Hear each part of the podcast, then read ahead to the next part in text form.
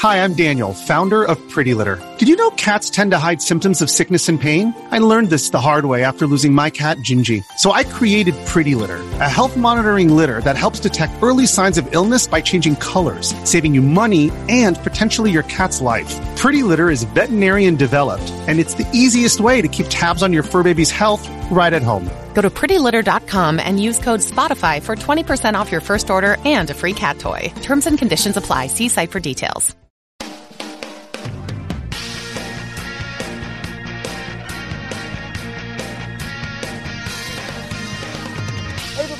Lon Seidman, and we've got another interview today, but this one is really special because it's with Tom Kalinske, who is the CEO of Sega during the 90s, and he's really the guy who turned that console over there, the Sega Genesis, uh, into the market leader that it became to be. It was really unexpected. Uh, Nintendo was really, really dominant in the video game industry at the point that the, the Genesis came out. Uh, and he was able, along with his team, to uh, build a marketing program, a very aggressive marketing program that uh, brought Sega out of obscurity and into the mainstream with Sonic the Hedgehog kind of leading the way. He's the guy that really helped pull all of this together. So we'll talk about uh, really the rise of Sega and also the fall of Sega because as quickly as they uh, came into the scene and built tremendous amounts of market share in the 16-bit era, uh, once those 32-bit consoles came out, uh, Sega faded very quickly. And he'll talk about uh, some of the things that happened with the company there. We'll also talk to him about um, some of the advances in educational technology because that is also a real passion of his. So this is an audio-only interview uh, because it was logistically, it just worked out better to do audio. So you can listen to it on YouTube, of course, but if you want to uh, subscribe to my podcast, which you can find on iTunes and all the other uh, podcatchers out there, uh, you can listen to it on your mobile device. You can also go to lon.tv slash Stitcher and listen to it with the Stitcher app as well. And you can subscribe to me on those two platforms and get every long form interview that I do in audio form uh, on those two platforms as well. So let's uh, listen to that interview with Tom Kalinske. So, Tom, first of all, thank you for, for joining the show, and uh, we appreciate it. This is the, the, the 25th anniversary of the Sega Genesis release, and it, and it doesn't seem like it's been that long ago, does it? It sure doesn't feel that long ago to me. Uh, it feels like it was just a few days ago that we did all this.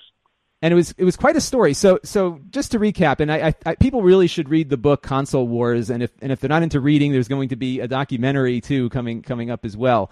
But um, Hayao Nakayama, who was I guess he was the, the head of Sega, was he the president of Sega? He was the CEO of Sega Inc. So over both Sega of America and Sega Europe and Sega Japan, and then some studios that were under the corporation. Now he he finds you in Maui, right? After you were taking a break uh, after leaving, uh, was it Mattel you were at? Um, and he finds you on the beach, right? Yeah, I was on a I was on a vacation with my wife. At the time, we had two daughters. We've since had uh, more children, so we had five together. And uh, he tracked me down. He called my assistant back here in California and said, "Where's Tom?" And she said she made the mistake of saying, "Well, he's he's in he's in Maui at the I think it was the Waikolo or something." And and he tracked me down on the beach. That must have freaked you out because back then it was it was not easy to find people, was it? Well, no, especially when he flies from Japan to um, to Maui to find me. And uh, you know, I'm literally lying on the beach with my wife and daughters, and this shadow comes over me, and I look up, and it's Nakayama-san, who I knew, by the way, from when I was at Mattel. He was uh, then a vice president of marketing at Sega, and uh, Sega was owned by Paramount Pictures and reported to Mike Eisner and Barry Diller at the time. And so he, when he came to town, we'd have licensing meetings sometimes, and I would I would go to those meetings to find out what the what they were up to, and, and of course see also if we could license any of our Mattel characters to them.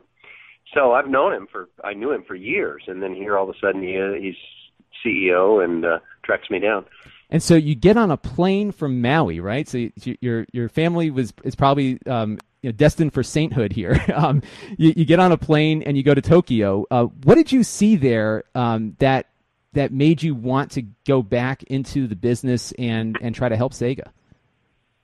Yeah, sure. Well, and, and by the way, up to this point, you know, I was obviously at Mattel. And I knew about Intel, in Intellivision, and and so I'd seen that type of video game. I certainly had seen Atari, and I'd seen ColecoVision.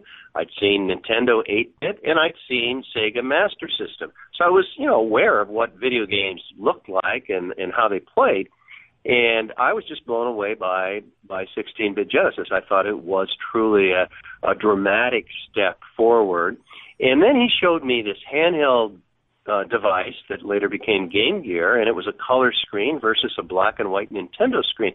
And so it was the combination of those two things that made me think, wow, this is a company that really has some interesting technology that consumers are going to love, and and that's what got me interested in it. And were you fascinated too, being a, being someone who was in the toy industry and very experienced in the toy industry, that you know, these products were really the the first time that you could get teenagers into toy stores, right? Well, it, yeah, it, you know, the there's always been this issue in the toy industry of the ever shrinking market because kids stop playing with toys at a younger and younger age, and it was certainly true back then it's still true today, and maybe even emphasized today with all of the tablets out there. So, so this was revolutionary to me, and uh, I was very interested in uh, in in doing something with it. But at the same time, I was kind of reluctant because I'd heard how Japanese companies uh, ran the show and didn't let the Americans make their own decisions, and I was very worried about that. And so I got, I extracted a promise later in our discussions. It didn't happen all in one day. Later in our discussions, I extracted this promise from Nakayama-san that I would be able to make the decisions for the United States and for a lot of the products that were going into Europe. And that was a big concession on their part to, to kind of give you some free reign to do that, right? Uh, apparently huge. Yeah, right. As you found out later. Now you um now you get you get to Sega, and you know it's kind of like I guess the bad news bears to some degree, right? They they've got all this great potential, and it's un, unmatched. You know what I was interested in in reading the book is that you, you really didn't clean house. You know, usually when they bring in a new CEO to try to revive a brand, you know, there's a lot of um you know kind of scorched earth of of you know getting rid of people and and and trying to bring in your own people. You you really didn't do that, did you? Not too much, no. And in fact, part of that, and I'm not sure how well this was described in the book, but you know, I had known Mike Katz, who was then president of Sega of America, for years. He worked for me at Mattel, and uh, we were we were friendly. We played tennis together in the old days, and so here I came in, and I was kind of uh, aware that he, he had not had a good relationship with Sega of Japan and they were disappointed in the progress that the company had made. Even though he'd only been there a short period of time, they were disappointed, and they were disappointed in his reaction to uh, to some of the software that they thought was was good. And so, uh, you know, it, it was a difficult situation for me that I, I was going to have to to uh, get rid of Mike, and and uh, we were buddies, and so that that was kind of difficult, and it took me a little while to do. But there were other people in the company that I also knew. I knew Paul Rioux from Mattel, and he was a real good executive. I knew him well. Uh, we again had worked together for a long time at Mattel, and he was a great operations, a unusual combination of operations and finance and kind of general business. And Al Nilsen, I knew uh, well, and and had always admired his skill. Went back when he was a Penney's buyer, hmm. and then he had come to work at Mattel. So I, so so there were people there that I knew and and uh, and trusted. Uh, a lot of work had to be done in building up the R and D area and hiring people there, and of course adding to the marketing staff. So it wasn't so much a cleaning of the house more than it was a building up on the on the on the foundation that had been put in place and the momentum once things really got cooking was was pretty stunning. Now I was a Sega fan like back in the Master System days where you know I, I believed wholeheartedly that it was the better you know the better hardware and it was to a, to a large degree, but you know the rest of the world didn't didn't think it was. And I, I felt I told uh, Blake Harris the same thing. I felt kind of vindicated when uh, the Sega Genesis started picking up steam and really becoming a a product that people sought. Um, were you surprised by by how fast things happened after Sonic was released, and and you know all the pieces that you had laid down as a foundation in a relatively short period of time started to come to fruition? Yeah, no, I mean, when, of course, we did focus on Genesis completely in those days, and, and frankly, uh, couldn't focus on Master System at the same time, even though a lot of people felt like you did that it was a better system. But you know, once I went to Japan and had the meeting there, where I said, "Hey guys, we've got to lower the price of the hardware. We're going to take Altered Beast out. We're going to put Sonic in." we're going to start doing lots of American uh, licenses and sports titles, and we're going to attack an older age group than Nintendo was targeting, and uh, uh, and we're going to take on Nintendo and make fun of them. And of course, nobody agreed with any of that stuff, but but they that Nakayama, true to his word, said, "Well, you, I promised you you can make the decisions for the U.S., so go ahead and do it." And we did that. Once he said, go ahead and do that, I was pretty confident that we were going to be able to build the company. Now, uh, your question, did I think it happened? It really happened faster than I thought possibly, yes. But I, I was very confident we were going to be successful after that meeting. And I think, too, the marketplace was getting smarter. You know, one, one of the things that I, I was shocked about one day as a kid was walking into my the, the little newsstand at the uh, at the mall, the shopping mall, and uh, there was like a whole bunch of independent video game magazines that I'd never seen before. Because like Nintendo Power and and Sega Visions were the two, you know, the the company driven uh, uh, periodicals that had come out. And all of a sudden, there's magazines covering the industry. I, I, got so excited about it. I started a cable TV show on my local cable access station to disseminate this information. And the, I, I, think the kids that you were selling to with these systems were a lot smarter at that point as consumers, right? Well, yes, and again, because they they were a little older than the, the, uh, the, the toy child market, they were interested in reading those those publications and learning about e- each each game um, reviews were very important to us. You know, you, you want to get good reviews from those from those video game publications, and from people like you who are commenting on them on on, on cable. Right. So so all that stuff. It, there was a concerted effort on our part to cater to the um, game magazines and to the game uh, publications and, and, and pundits who talked about games. I don't know if you're aware of this, but we basically had a paid college kid on almost every American campus that we gave free Genesis and lots of software to and and other things and money and uh, wanted them to be the expert in the college community to, and talk up Sega Genesis.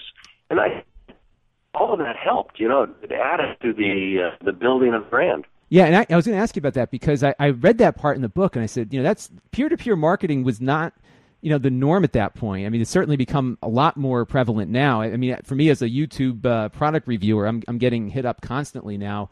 Um, as my viewership grows, the brand uh, the brand uh, caliber increases also for people that want me to try their product. And uh, was that a, a new thing doing doing those kind of college campus invasions and that sort of thing?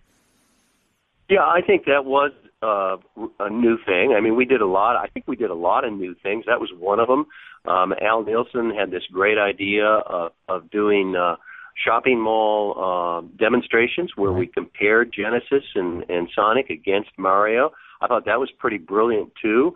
Uh, we had a big truck drive around full of uh, full of machines and and software that we put out front of every rock concert that we could get to. So again, targeting the the teen and college market. Uh, we were the first to really do heavy sponsorship of MTV. I know that sounds crazy, but right. of course back then MTV really ran music videos. Yeah, they did. it was the real world in music videos. That was it. yeah. So they don't do that today. But anyway, yeah. and so we had a, a big effort in that area. Um, yeah, so lots of I think, pretty revolutionary uh, grassroots marketing. Not necessarily everybody thinks, oh, you you had a great game in Sonic and you did great TV commercials. Well, there was more to it than that. Yeah, I think I think there really was a lot of you know under undercoding here that really built you know you built a critical mass of of people actually seeing and touching the product, and that I think that really helped lead to that. And you also, you know, on the earned media side, you know, you, you gave these reporters from these game magazines and other uh, and other media outlets a little bit more uh, access. I mean, Nintendo really locked everything down to Nintendo Power, and uh, here you were, you know, just letting everyone see what you were up to, and I, I think that probably made a difference too, right? We were very friendly to them, and we invited them over. Uh, we we entertained them. Uh, you know, we had our at one point our 16 weeks of summer Genesis campaign, and uh, you know all of these things I think helped uh, build build the brand, and that's what it was all about. It was let's build the Sega brand, and certainly Genesis, and certainly and certainly uh, Sonic as well. And then some of the other things that, frankly, I took from the toy industry. I I did the the uh, I shouldn't say I because it was really lot of people. you know, besides, I always talk about just Al Nilsen and Paul Rioux and, and Joe Miller and Shinobu Toyota. But there were a lot of others, you know, the Ellen Beth Van Buskirk and Diane Fornasier and Madeline Canepa Schroeder. All these people worked their tails off getting things done like a Sonic television show. And and people said, "Gee, you got a television, you got a network television show." Well, not only did we get a network television show, but we syndicated it and had a different show running five days a week after school. Right, just like He-Man. So, yeah, just like we did with He-Man and Princess of Power. but uh, so that that was another effort, and then the Sonic comics and Sonic licensing. I'm, I, I don't remember who we did. We licensed Sonic to one of the shoe companies. It was the best selling shoe for a while. Right. So lots of stuff and, and, very clever putting him on shoes, given his, uh, his, speedy shoes in the game. So pretty pretty neat stuff. Uh, so it was evident, you know, as we talked about, that Japan kind of let you do your, you know, guide the the process to the American market as you saw um, fit. I'm sure they they obviously wanted to be kept in the loop on, on occasion, but um, you had a gut feeling. This is one of the things that really struck me in the book was that you know at the height of of the Genesis success, the market share is increasing. You you're you're getting a feeling like we got to do something uh, to continue this with a new piece of hardware. And and and you, you really started working on that, and Japan be, started to get a little uh, uh, confrontational at that point, right? Yeah, the, you're exactly right. I mean, you know, uh, our head of R&D, Joe Miller, and I wanted to uh, get a really advanced next system out and uh, Japan uh, kind of said to us, you know, your your job is to do good software in the United States that appeals to the U.S. and Europe, and uh, we'll take care of hardware here. And uh, you know, they really didn't like us getting involved in that, and that that led to a couple of really bad decisions. I'm afraid. I mean, you know. I was very close to Sony and Olaf Olafsson and Micky Schulhof back in those days, who ran Sony and uh, they were just learning how to do do games. You know, they had a little studio down in L.A. They really didn't know how to do games, but they're a powerful company, and so I thought, what the heck? They'd be a great partner. Let's define the specs for what we'd like to see in the next video game system together. And uh, we did that. And we and Sony wanted to do it, and we went to Sony Japan, and Sony Japan said, "Yeah, it's a great idea." And we go to Sega Japan, and Sega Japan, Ohio, and the other guys said, why would we want to do that? Why would we want to work with Sony? They don't know how to do video games. We'd be, you know, that's that's, you know, we're better than they are. Why should we do that? And I thought this was crazy because you know we all lose money on hardware for at least the first three or four years, and you make your money on software. Well, well, again, we were better at software than Sony was. So the deal was we'd split the loss on the hardware, and whoever made the better software would benefit from the revenue and the profit. Well, clearly that was to our advantage. Right. It was and a... Sega disagreed. Wow. And then the next one was working with uh, Jim Clark, a good friend over at uh, Silicon Graphics, and he had a brilliant, brilliant designer there who, who, um, oh gosh, now I'm going to forget the name, but uh, but anyway, uh, most of the chips that are in video game machines today are still made by this company. But anyway, not Silicon Graphics. Guy left and started another company, and and uh, he had designed a chipset that, again, Joe Miller and I thought was really good for an advanced system, and we called Japan and had them come over, and they looked at it and said, no, no, no, no, we do we do a lot better work than this. And so um, that chip ended up being in the next Nintendo system. Right. So your two competitors uh, for the Saturn essentially um, were, were could have been Sega systems uh, from from the get go, which. Uh, uh, it must have, it must have driven you crazy to to, to kind of, I mean you really and, and it, it, comes you know from the book again that you really saw this coming and and they instead put the Sega CD out there they put the 32X out there I think I bought my 32X for $19 at, at Toys R Us on closeout um, uh, how, how, did, how did you d- deal with that with the staff? Because from what I was reading, that you were clearly frustrated. You clearly expressed your your you know your your feelings to, to management in Japan, but you, you didn't really uh, express that to your staff, right? No, I tried to keep things uh, on a, on an even keel. I mean, uh, I think some people knew how I felt. Shinobu knew how I felt, and Paul knew how I felt, and and uh, Joe Miller certainly knew how I felt. And by the way, I mean, I should mention to you, I don't know, you know, Joe Miller was a great, great talent, and unfortunately, he passed away a few weeks ago Oh. at the age of 60.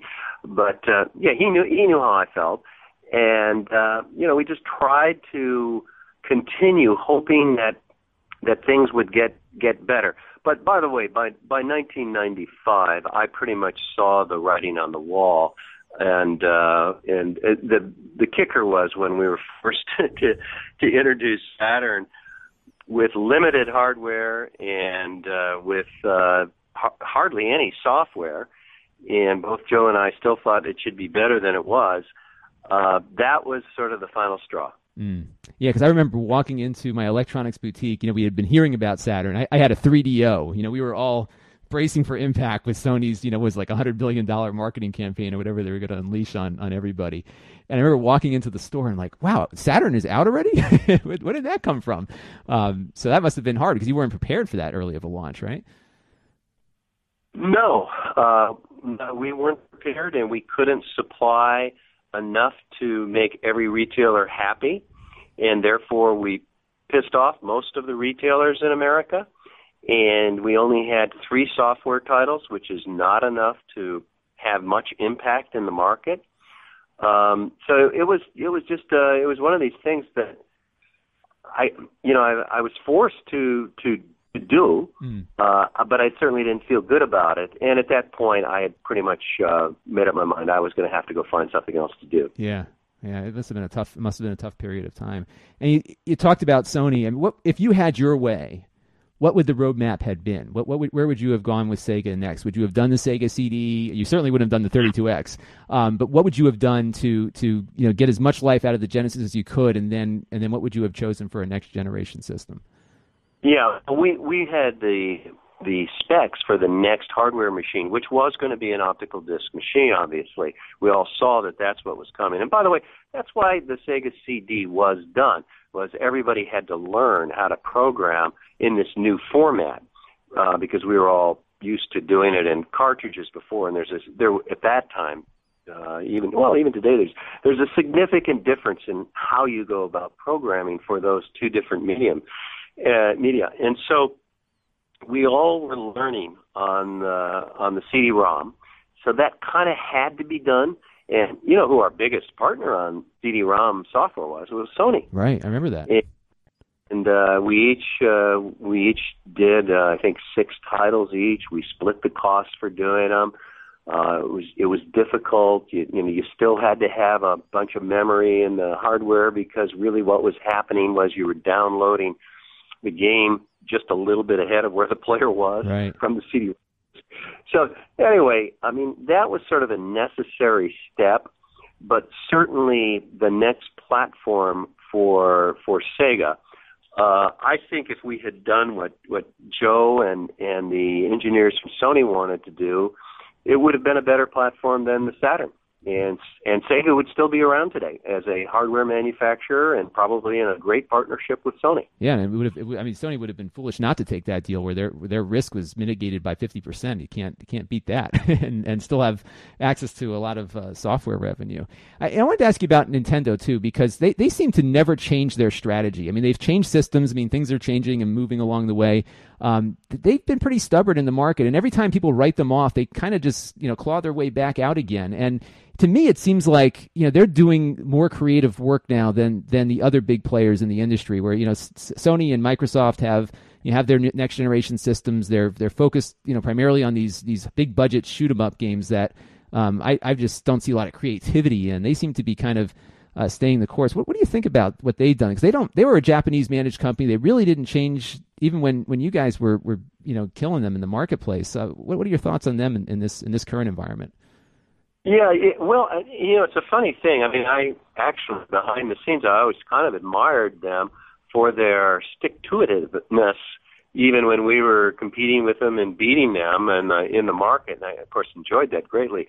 But I, I agree with a lot of what you've said. I mean, they've they've proven that their strategy of really focusing on making great games really pays off. Uh, you know, they they are very very careful about it. I thought the Wii was a terrific invention. Uh, got a lot of new people that had never played video games before involved in in video games, and of course now the other competitors uh, have a, a similar type of uh, ability. Uh, their hardware has a, that same ability to play with motion motion uh, uh, sensor type of of games. Um, and I thought their uh, the efforts that they made in handheld to keep it going for as long as they have were were admirable. I mean, my God, they got the Game Boy going forever, and then right. they bring the DS out, and and for a while they were quite successful with that. So you know, I I wouldn't write Nintendo off. I mean, you, I keep waiting. What are they going to do next?